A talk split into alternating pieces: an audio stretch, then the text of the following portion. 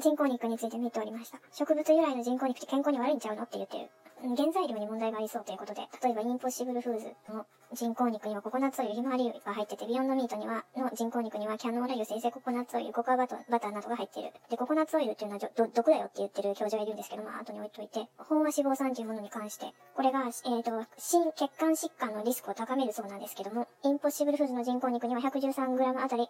飽和脂肪酸が 8g 入っとる。ビヨンドミートの人工肉には 113g あたり、飽和脂肪酸が 6g 入っとる。一般の肉だと 113g あたり、飽和脂肪酸 6.7g だそうで、飽和脂肪酸だけに着目すると、場合によっては人工肉の方が心血管疾患のリスク高まるんじゃないですかって言われてる。えっ、ー、と、アメリカ大手スーパーマーケット、ホールフーズマーケットのジョン・マッキー CEO さんによりますと、彼は20年以上ビーガンを続けてるそうなんですが、まあ、加工されまくった食品は不健康そうって言ってはります。まあ、人体にはわかりませんが、まあ、環境には確かに優しいドラ優しいだろうなっていう。もしも全部の肉を人工肉に変えたら、土地使用率も水の消費も温室効果ガスの排出も全部大体9割ぐらいが減らせるよって、インポッシブルフーズは言っとるそうです。まあ人工肉の推進派さんはどちらかというと人体よりは環境の問題を優先して考えてくれておられるようなのだろうか。まあでも今、そう、今更肉以前に加工されてない食品を見つけることの方が大変な社会になっているから、まあ今更っていう感じもするんですけど、で、ココナッツオイルに関して、なんですが、健康面でココナッツオイルの使用がいいよっていうのはまあ、ちらほら聞いたことはあるんですが、まあ、ダイエットにもいいよとか、あとコレステロール値の改善があるとか、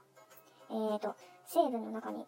中鎖脂肪酸には、その前動運動を流す作用があって、腸内環境を良くしてくれたりとか、免疫力が高まるとか、あと、うがいでココナッツオイル入れて洗浄すると、殺菌ができて口臭予防にもなるだとか、もちろんお肌とか髪のケアにも効果があって、いろいろ良い面はあるって書いてあったんですけど、で、そんな中でサイエンスに書いてある記事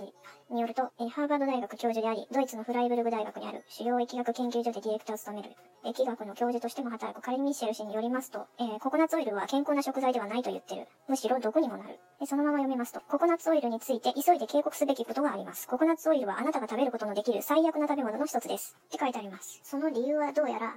え明確にこれが健康食品である健康面への効果を裏付けるデータがほぼないって言ってる。古代宣伝であるような、PR などされてますが、それを裏付けるデータはないそうです。で、これが面白いんですが、さっきの健康記事だと、ココナッツオイルというのは不飽和脂肪酸がたくさん入っててコレステロール値の改善に役立つって書いてあったんですけど、ここに書いてあるのは真逆真逆のことが書いてある。ココナッツオイルに含まれる脂肪分の80%以上が飽和脂肪酸であるって書いてあります。バター、牛肉、豚肉よりもはるかに多いって書いてあります。つまりココナッツオイルの方が心血管疾患のリスクを高める可能性があるということ。どういうことなんだろう人々が一般的に信じていることと実際のデータが一部で違う場合がある。健康って言われているものが、人によって人の体質によっては悪影響を及ぼす場合があるということはあり得る。不飽和脂肪酸に関しては、ココナッツオイルよりオリーブオイルやアボガドオイル、アボカドオイルの方に入っているそうです。心臓弱い人はココナッツオイル取らん方がええよってことはあんまり。あのまあ、ココナッツオイルに限らず、飽和脂肪酸に限らず、加工食品で運営尽くされた現在において、まあ、完全に健康を取り戻せるような生活スタイルを確立するっていうのは、なかなかむずいかな。なんか何とも言えなくなってきたな。信じたものを使ってみて、で、体調悪くなったらやめたらいいんじゃないですか。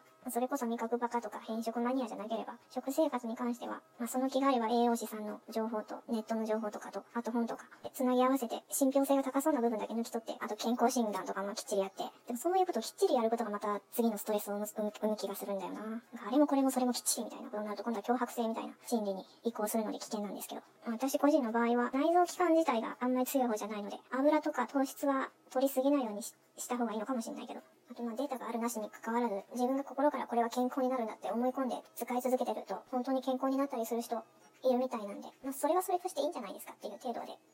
もう終わりたいと思います。おやすみなさい。